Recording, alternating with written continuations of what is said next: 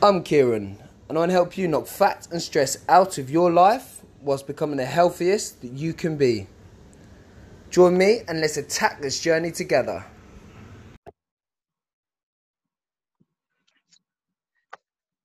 Hey, good to see you, Wade. How are you, my friend? You well?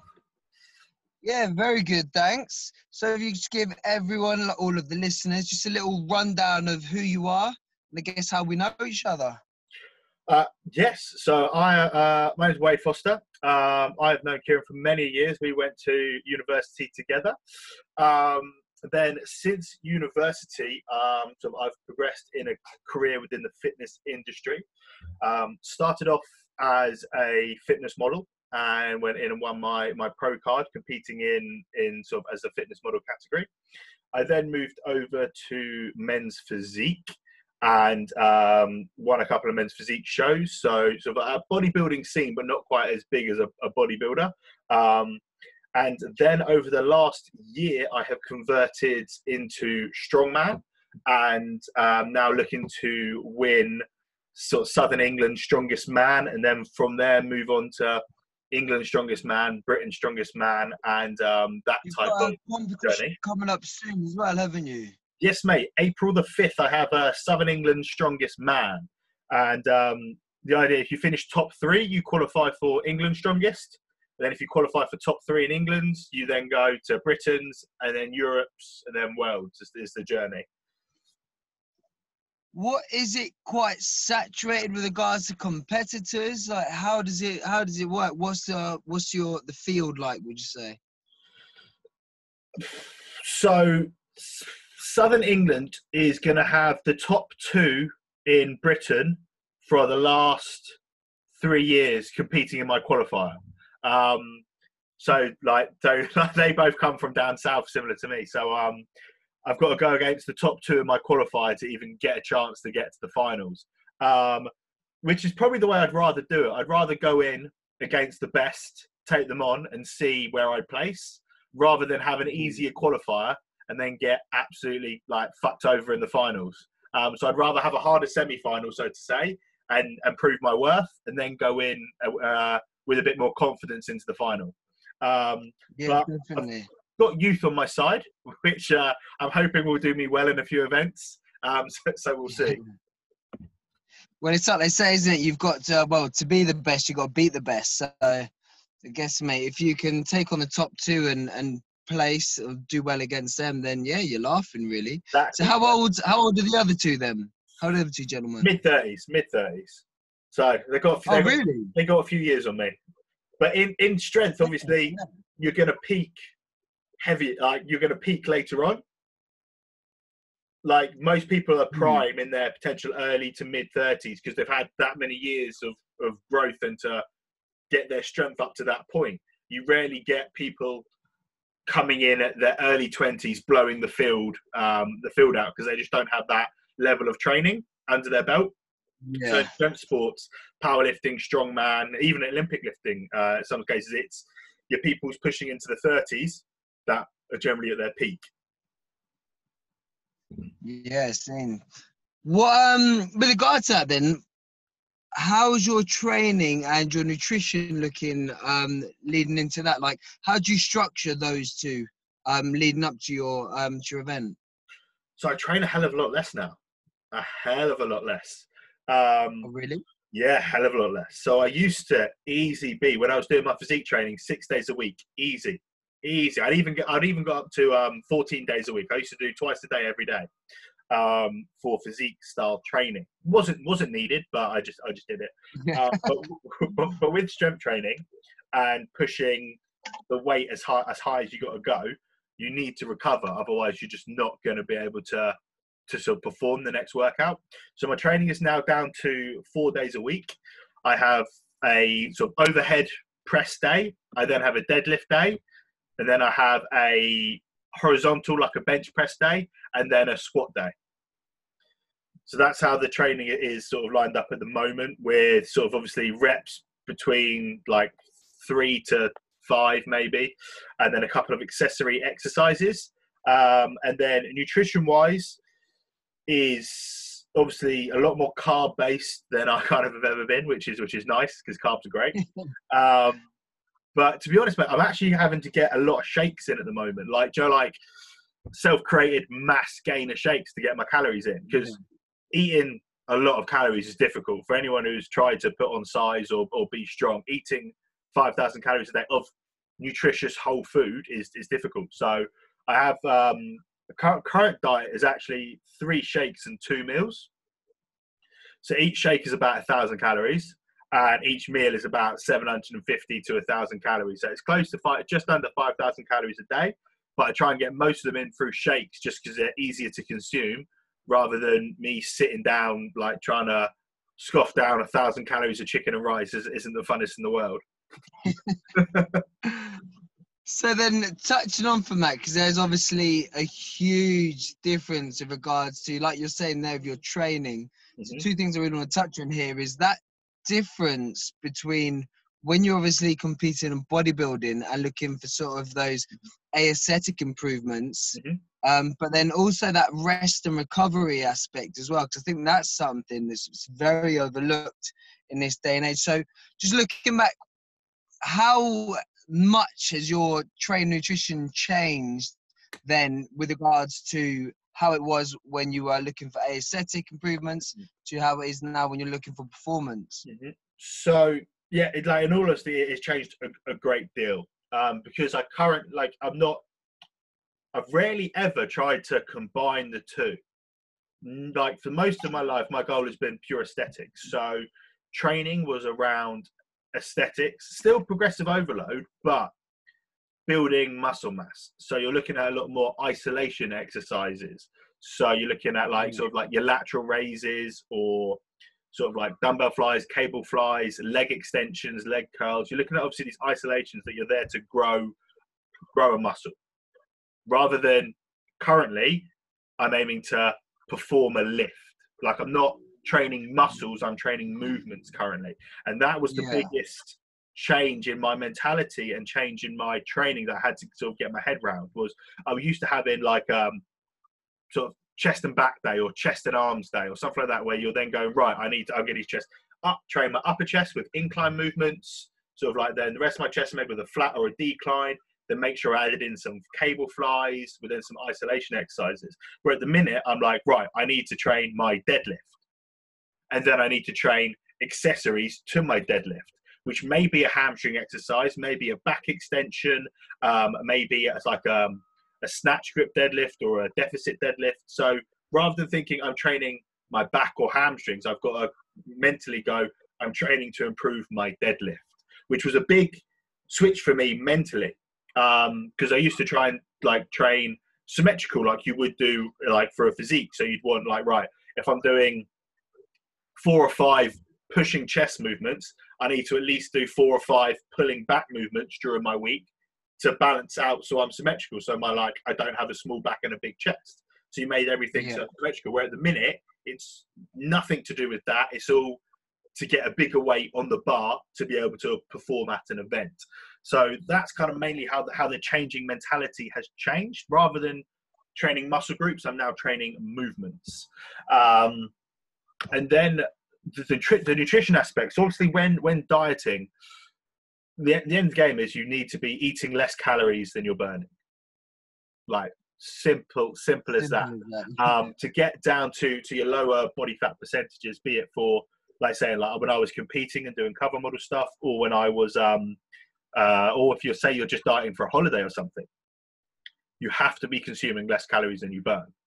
So the, the only How way. low did you get? Obviously, I, I, I know this, but just to put it just to put it in perspective, obviously your first show you came out and absolutely smashed it, didn't you? Obviously, mm. winning that pro card on your on yeah. your first show, which is almost unheard of. Yeah. So just kind of tell people just how brutal the diet got.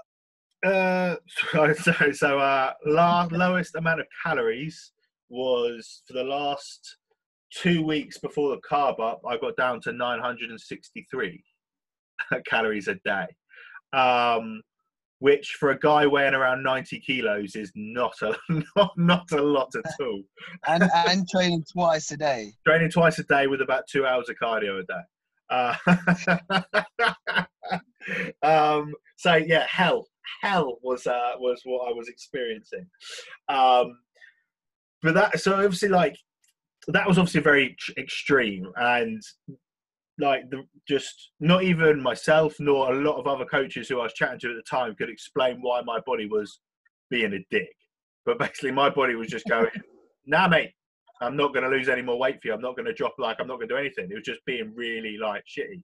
So we had to go above and beyond to get myself to the condition to obviously win the show, um, which meant I was the grumpiest, meanest man on the planet because I was just so hungry. So looking back on that, actually, have you ever, and obviously Chris, who's your your um, coach for that, have you two ever actually sat down and and kind of thought about what might have been the cause of your body being so stubborn? Was it something to do with maybe like that cortisol um, aspect because of obviously how much physical and mental mm. and emotional stress that you're under, or like I, everyone is so like everyone is so unique. Like mm when it mm. comes to dieting, there's no one size fits all. There, there just isn't. Like you need to be in a calorie deficit in there, and like like I was massively, but like I was like I'm okay like so when I had to go to 960, like I was lean, I was six pack, I was. You would have seen me on a beach, and you would have been like, oh god, that guy's in great nick. But to win a show, you need to get like like shredded to low body fat percentages and be very um so we got to the point where we would like you would have said like let's uh, for example for your listeners like men's health cover model physique I, I had like two weeks out. That's not going to do you too well on stage. Like you need to get leaner. You need to get to a very very low body fat percentage. So we got to point where like the body like i was already low carb um calorie wise anyway um potentially, yeah, due to stress. Like I wasn't sleeping. I got diagnosed with sleep apnea during the prep, um, which obviously having not sleeping well was really affecting my, my fat loss as it goes. Because um, sleep deprivation, obviously, like you say, raises cortisol, affects your hormones, so you're not um, as prone to be able to to lose fat. Um, so there was a lot of like, like you say, hormonal things that were going on because of my sleep, which was causing an issue with the fat loss journey. So we had to go, Right. Well, obviously, your body's being a bit of a dick due to the hormones, due to the not sleeping. So we're going to have to go seriously extreme in the calories and the energy expenditure to try and combat any of this, uh, like sort of like cortisol raising situation due to the lack of sleep. So then, moving on from there, then, mm-hmm. how much did you struggle with that kind of post-show freedom? Because obviously, you've got your why, which is huge, isn't it? Which is you've got such a strong goal when mm-hmm. you compete, and then you compete, and it's almost like unless you've got another show in the pipeline, you're just kind of not left your own devices because you still got your coach, and you and your coach should always have a plan. But how how did you find that? Obviously, working with you, I know exactly how it went down. But oh, yeah, exactly. Yeah, just exactly. yeah, yeah. um, so I've always, I've always been a foodie, and to be fair, like the beer at heart. Like you've known me from uni. Like I've always been yeah. enjoyable, but I have like a good. I could put myself through pain during a process of, of a contest prep during like these extreme like dieting phases. But mate, like as soon as as soon as it, if I didn't win, potentially it would have been a different outcome. Like I may not have mm-hmm. blown like like rebounded the way I did, but because you get the euphoric moment of a win and it's all all the hard work was worth it. I went, see you later. Like I am just eating eh, like everything under the sun, and I went from I think my stage weight was 87 kilos. I got up to 111 in two and a half weeks. Mate, I, I remember this so I remember this so vividly because you you had your competition competition, and I think I had a fight the weekend after. Yeah. Which was that first competition. Yeah. I remember both of us were just sitting there, like giving each other little tips, and that was like you told me about the sugar-free syrup. For oh your yeah, coffee, mate. your black coffee. Game and I was like, game changer. I was like, just getting it almost like, just felt like squirting it in my mouth. um, and I had the same because I put I, I, mine was the same with boxing because I had such a strong why. Mm. I just I put myself through hell. I would eat minimal amounts, like just enough to get through my training sessions. But obviously, I would cut down. I wouldn't touch any alcohol, any bad food, or anything for well, quote unquote bad food. Yeah. Um, like basically, I wouldn't eat anything other than like chicken and veg, like leading up to a fight. And then I remember going after, and I put on 11 kilos in a week. And I remember sitting there, I was like, whoa, I, was, I weighed in at 72. I was 80, no, no, it was 83. I like, just like, just over a week later, and I was like, whoa, I need to start running. I need to start running. No. Trying to blame it. It's all water. Yeah, it's all, it's all water. Don't worry about sitting there looking, I'm sitting there looking at these tits like, yeah, that's water, mate. yeah, well, well, mine was like, I'm like when I was there, people like, I was only like two weeks post show, and a few people were like, like because obviously not everyone seen like people with six packs. It's still like quite unusual to see someone. Oh, can you show us your abs? I was like, mate, they're gone. They went. They went the day after the show. like, it's two weeks later, and it's now a belly. Like it's gone. How did you come on to actually? How did you psychologically come to terms with that? Because that's one thing I always actually struggle with. Because everyone kind of sees you on those pictures and they're like, "Wow, you're shredded," and then you kind of go out in the street and people are like, "Oh, it shows your abs or whatever," and you're like, "Mate, I've got guts." what abs? What you on about? Um, yeah. no, it, it is. It is a tough one. Like people have a persona of you, especially through through Instagram and, and potentially like seeing all the uh the highlight reel, so to say, of, of oh look, you always look like you're in shape and stuff like that. But like being in shape and being lean, as you know, for like with your fights and stuff, it's hard. Like it really, really is. Like, Yeah. you have to sacrifice quite a lot to get really lean. To get sort of like like like that as yeah. well. and to maintain it, it's just not that fun. Like it's just it's just Mm. not like I like doing it for periods of time, and I like I like being lean for like you say periods of time, but I like to also enjoy enjoy my life. Like I like to go out for cocktails. I would like to eat eat nice foods occasionally and stuff like that. So it's finding a healthy balance of knowing that you're happy with yourself where where you look at your periods of time. If it ever got to a point where I was like, "Ah, I'm not happy with my current look, I, I I'm very ed- well educated in nutrition. I know I can get myself back to where I need to be. But I've never had a point where I've taken myself too far out of a, a comfort zone, so to say. Um, so as long as like I always have a sort of the philosophy of like I like the I need to like the way I look because that makes me feel better in myself, feel more confident when I'm working or when I'm training or even like say if I go on holiday, I still need to like like the way I look. So I would Yeah. never put myself too far out of that out of that limit, so to say. So then, obviously, you are renowned now as obviously a body transformation coach, um, getting people in sort of cover model shape, and you've got an unbelievable sort of um, CV with regards to that. You've got some like some of the best transformations I've seen.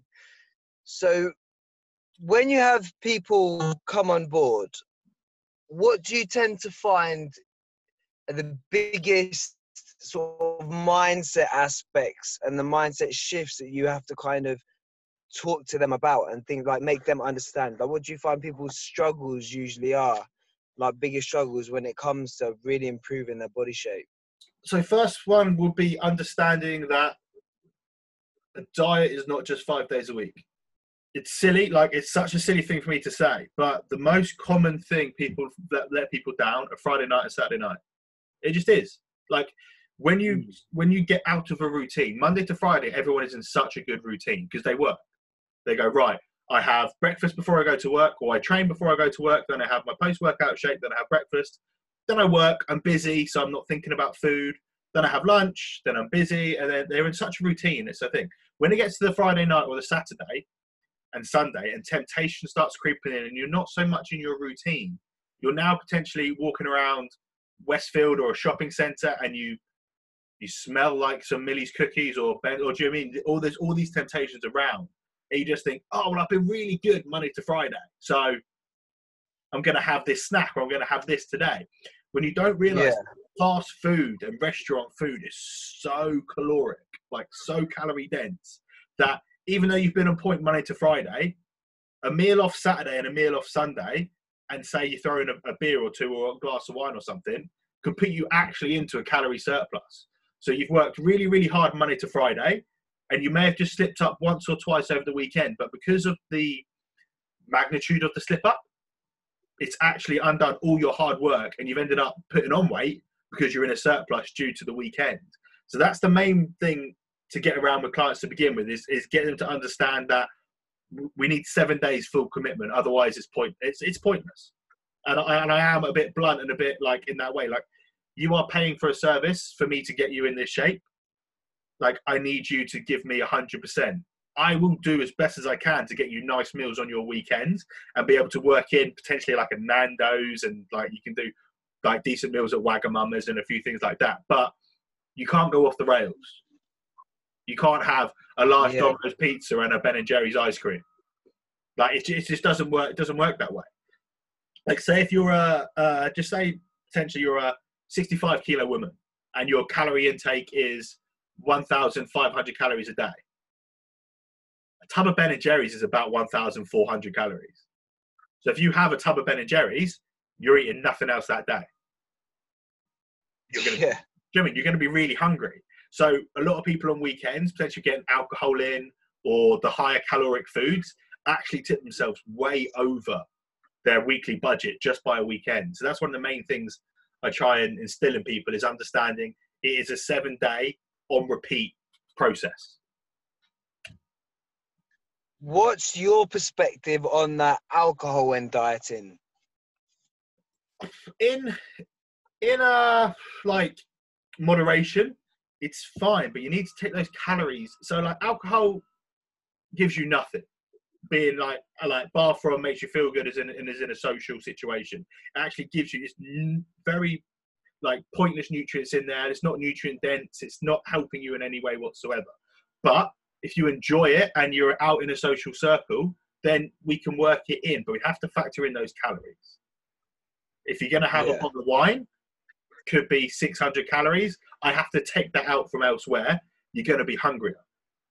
The main issue with a lot of people with alcohol is alcohol then leads to poor decisions. Ah, oh, yeah, I'll get a Maccy D's on the way home. Oh, yeah, I'll order a Domino's. Or, oh, I'm hungover the next day. Screw it, let's just order a takeaway. Then your calories have now tripled or quadrupled, and you're in a bad you're in a bad situation.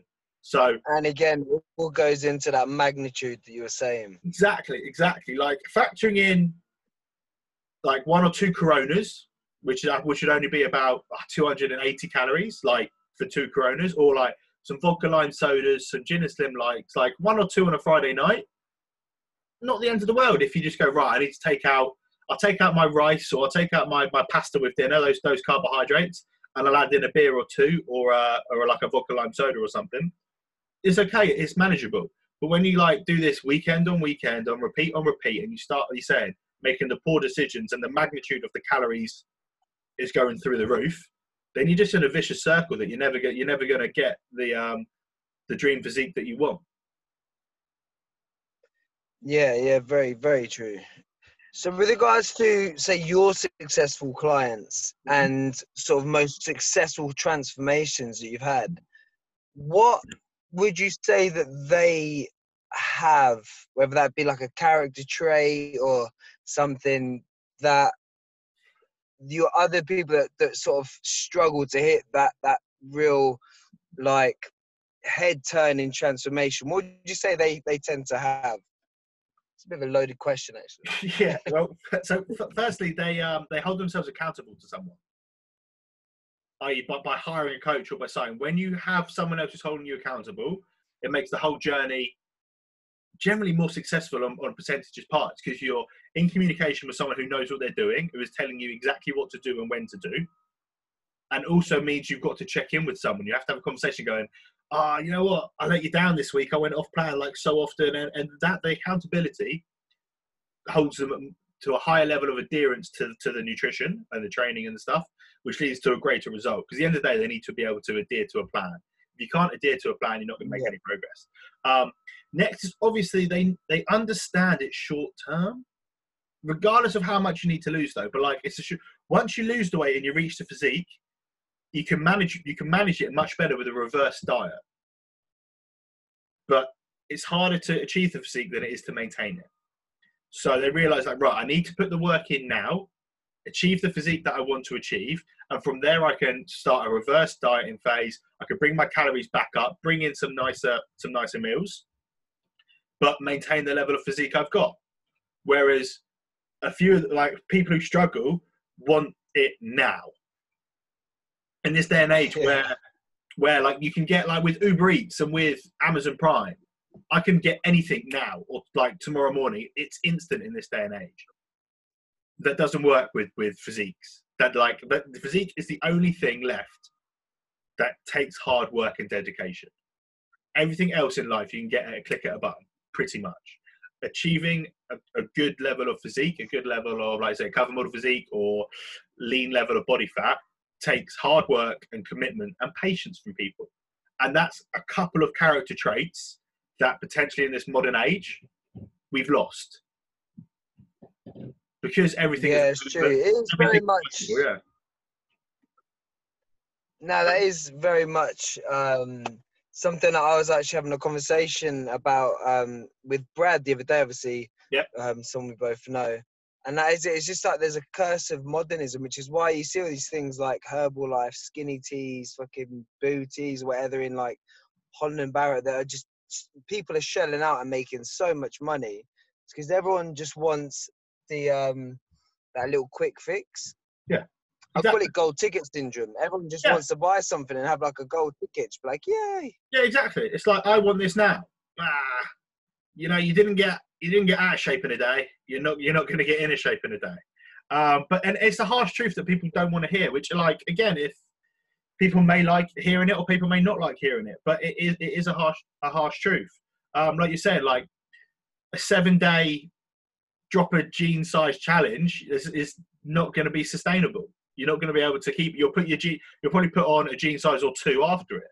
Whereas if you have a sustainable plan that is potentially a longer term, but will get you there and you'll be able to maintain it, it's a much happier lifestyle change. So then, with yourself, if you were to start cutting now, what are the sort of key aspects of your diet that you change, and how do you structure your own fat loss? How would you structure your fat loss diet? Is it would you purely specify on calories or? So key like so you need to be in a calorie deficit end of the day. Like you just need to be. Um, but tips for a uh, calorie deficit is high in protein. So people are scared of protein due to the fact they think it's going to get them massive and bulky and like, oh, I'm going to be a bodybuilder because I eat protein. Like, no, not at all. Protein is a higher satiety food. So the more protein you consume, the less hungry you're going to be. So when calories are lowered, having a higher protein where you're potentially not as hungry is a much better idea. So having a high protein diet is obviously key to being in a calorie deficit. Next is understanding meal timing and when you're hungry. So for me, I'm hungrier at night. I always am. Just I'm relaxing for the day. Potentially you got Netflix on, or you're just chilling out, and you- you're bored because you're not working. You're just relaxed, so you're bored. So your mind goes, "Oh, you're hungry," and that's when you go to like the, the crisps and the cookies and that type of thing. So what I do is backload my calories. I go right. I can get to midday without really being hungry because I'm busy. I can get I can survive on water and black coffee. So if I save that potential thousand calories and put that at night, I'm now still in my calorie budget, but I'm allowing myself to eat at night rather than going over my calories because I'm hungry at night. Um, so that technique is called like intermittent fasting or calorie borrowing. Now it's not gospel, like it's no scientific like magic pill that's going to help you with um with your fat loss journey. It It just helps. burn, Yeah, it makes just you burn more fat because you've not got any energy. So Yeah, exactly. exactly. Yeah, I haven't eaten. I'm fasting, so I'm burning. I'm burning more fat cells. No, it's um, it's just Yeah. so I can stay in a calorie budget because I know I eat more of an evening. So when we were actually both going through that those um those cutting sessions that we were just talking about, I was I always used to do this before intermittent fasting was like a popular thing. and I used to call Yeah. it. I just I, I just starved myself out in the morning. Um, it just it sounded more dramatic, and so I I connected to that more. I was like, I'm just gonna starve this morning, like, and for some way in my head that was like a challenge. I was like, fasting just sounds a bit tame, doesn't it? I was like, I'm gonna starve, and I remember, and then when it. I remember about last about two years ago, and intermittent or last year really was intermittent fasting got really really popular, and Rob Joyce from the old PT, some Fitness First, Yeah. messaged me about that. Like, remember when we used to do these little starving sessions? and it's like, that's now called ifing. Yeah, exactly. Like IF is now like it's now a fad, and like, that's why I wanted to make the point where like it's not Bible, it's not something that I I would say is gospel for everyone. However, if you're a late night eater and like you may eat more calories at night, it makes more sense to save calories for an evening rather than eat them in the morning when potentially you're not hungry.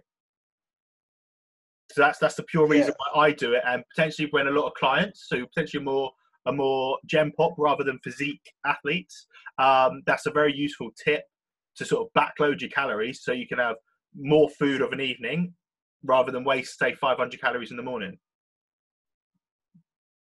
Yeah, true. And then, so with regards to that, still keeping on the kind of the fat loss aspect, how about training? How would you structure, or how do you tend to structure client's training around when they're looking to go into a fat loss phase? Does that change at all? So I still preach progressive overload, which is the idea that you need to get stronger over time. So week, say you're on an, uh, uh, just say a 12 week program, you're stronger at week 12 than you are at week one. The idea is that you have either you've implemented either more reps or more weight on on that exercise. So let's say let's say bench press for example. Say you start off bench pressing 80 kilo for eight reps. Next week, I want you to do 80 kilo for nine reps. The week after, we might try 82 kilo for eight reps, and you progress that way. You're progressive overloading because your body needs a new stimulus to grow muscle mass. You can't just go in doing the same thing and expect like bigger muscles. You have to give your body a new stimulus, and doing this is progressive overload by giving it more weight or more reps. So I still preach progressive overload. Um, and then when someone is getting tireder and tireder and potentially more fatigued, I just reduce the volume. So instead of say four sets, I will knock it down to three. And then if they're getting two, they can't they can't produce the intensity they need at three sets. I'll drop it to two sets, and, and so on like that. Good. And then just finally on that, what about sustainability? So, what advice you give to people for helping them sustain um, diets a little bit more long term? Say if they have more weight to lose, or or just to be able to sustain it for maybe eight to twelve weeks to really improve their body shape. So the key that no one talks about is a thing called diet breaks. So what diet breaks is so obviously like I, like I've said a few times, you have to be in a calorie deficit to to lose to lose body fat. Okay, but what a diet break is, if you if you especially if you're on a long term fat loss plan, being in a calorie deficit is very pretty hard for like a continual uh, period of time. It's quite stressful, and you're potentially going to break or not stick to it uh, during periods of time. So what I would benefit from, and what many clients benefit from, is potentially right. We know we're going to be on this. We know we're going to be in a fat fat loss phase for potentially a year because because we've got a lot of fat to lose. So what we might do is might do six weeks in a deficit, then do two weeks at maintenance calories, where you can have maybe a few nicer meals. We get some spaghetti bolognese in there, maybe chicken, like some nicer meals, some more calories, so you've got a bit more energy and you're feeling good. You reverse any negative uh, metabolic adaptations that have happened, and you've had two weeks that are you're not putting on weight because you're at maintenance, you're not in a surplus, but you're just not in a in a strict deficit anymore. Then after those two weeks, you might knock back down to a six to eight week dieting phase where you're in a deficit, and you get a new your new maintenance, and you spend two weeks at a new maintenance, and you go on a journey like that. Yes, it may take you a slightly bit longer, but it's actually like you say more sustainable, and you're going to help with your adherence, which in my eyes is going to get you there sooner because your adherence is much much higher. If you try and stay in a calorie deficit for too long, and potentially you have too many temptations, or your your reason isn't strong enough, you're going to go off the rails and potentially have binge weekends, and it's going to become a much more like a much bigger stress for you and cause you much more anxiety and stress and make make the whole experience negative, which we don't want. We want to experience a positive, healthy relationship with food, healthy dieting mentality, and in all honesty, make your sort of like life healthier. Um, so that's one of the things that I introduce to a lot of clients who are potentially more long-term fat loss rather than uh, short-term is introducing diet breaks. And for another aspect on that as well is it's the maintenance. I think when you've had those diet breaks, it helps you maintain that body for a lot longer because you haven't just sort of restricted for endless amount of months and then you kind of get to the end you've reached your goal obviously the reins are off and then you just go crazy whereas i think you have those little almost like sanity breaks where you can kind of break like you say enjoy a bit of food enjoy some drink and then you go back into it it gives you kind of a little bit of time just to sit back or kind of appreciate how much progress you're making but then also appreciate the finer things in life and then you reset yourself and go back into that diet phase and then you know that in five six seven weeks you can come back out of that again for a, for a week or two Exactly. um, exactly. there's a really good there's a really good podcast with um, Ben Pakulski that I was listening to yesterday about that actually, and um, someone he had a, a man on there who's literally researching that, and that was one of the biggest aspects that he found out of the two groups that um, that he researched was the one that had diet breaks actually maintained the um, their achieved physique for like long term rather than obviously the people that just restricted consistently for um, for four months. Yeah, majority of them by the end of it, just ended up in that kind of binge purge mentality. Yeah, exactly. So there's one things that people don't. Again, in this modern society, people want things now, but actually, it might be detrimental to do something too strict and put you actually in a worse state afterwards. Whereas you adapt a mentality of right, I'm going to have diet breaks. I'm mm-hmm. going to have introduce a longer a longer period of dieting, but I'm make it more enjoyable, more sustainable. I'm actually going to have the physique I want and have it for the rest of my life, rather than for one holiday or for one show. Like you build the physique and then you maintain it for the rest of your life because you've used a sustainable approach, rather than oh sweet, I got six pack once and then I lost it. That, that that's not sustainable. That's not a good mentality to have. Nah, true, true. So, going off a little bit, with regards to your kind of experience throughout all things kind of health, fitness, nutrition, well, I guess over your entire journey, how has your mindset sh- and your kind of perspective on different things kind of changed? Say, nutrition training, and then also that kind of rest and recovery. How has your mindset changed and how has your kind of perspective changed on those those things? Knowing that it doesn't need to control your life is probably the biggest thing I take I've taken from my experience within within fitness world. Like knowing that you can do this and still enjoy yourself like from when I started out, my life was fitness. When I first competed and when when I went through like the fitness model stage, everything, every waking moment evolved around my physique um, and improving that, and then getting better like results on stage, get winning pro shows and stuff. Like every everything revolved around that. And it was very selfish and very um, negative mindset to be in. To be in a place where, and what I try and get across to my clients is that we can have, you can have both you can have a nice lifestyle yeah. you can enjoy social company you can have a good like family life relationship enjoy your life as well as having a, a maintainable physique. Yes if you want to get to very low body fat percentages you may need to sacrifice the social aspects for a brief period of time but to achieve the physique that most people want and most people aspire to you can do it without having it to over consume and over control your life so that's one of the main things I've taken through my my fitness journey is knowing that and learning that and being able to teach that you can have be in control of your happiness as well.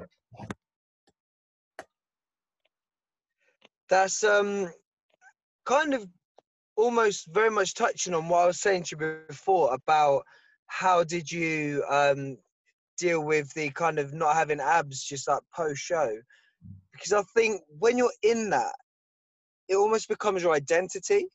Like being yeah. shredded, being being that guy that's in phenomenal shape that everyone wants to look like that. That's almost like your identity. So when you don't look like that, it's almost like, well, who am I really? I'm just a bit like a faker. That's one of the things that I really struggle with, especially when I, it took me about two months to come to terms with the fact that I wasn't, I probably won't box again. Even then, look, I just said then probably, like mm. that I won't box again competitively as a professional. Mm. It's because it's always been my identity. I've always been that, like, I guess all my friends know me as that. It's always been my, my sole focus in life. It's always been my sole drive. Um, and so, yeah, it comes to that point when sometimes you just need to accept and appreciate that fitness isn't your life. Like, boxing was a part of my life. It wasn't who I was. Yeah. That was, yeah. That actually, when you said it, yeah, that was one thing I really, really struggled. Well, can, can clearly see like in the back of my head, I still kind of struggle with that. It's that's mad. Oh mate, you like I completely agree. Like with um, like with, with now moving into strongman, everyone still identifies me as the, the physique like physique guy. Like you, oh you, you so you're shredded all the time. Like fuck no, I've not I've not had abs since like 2018.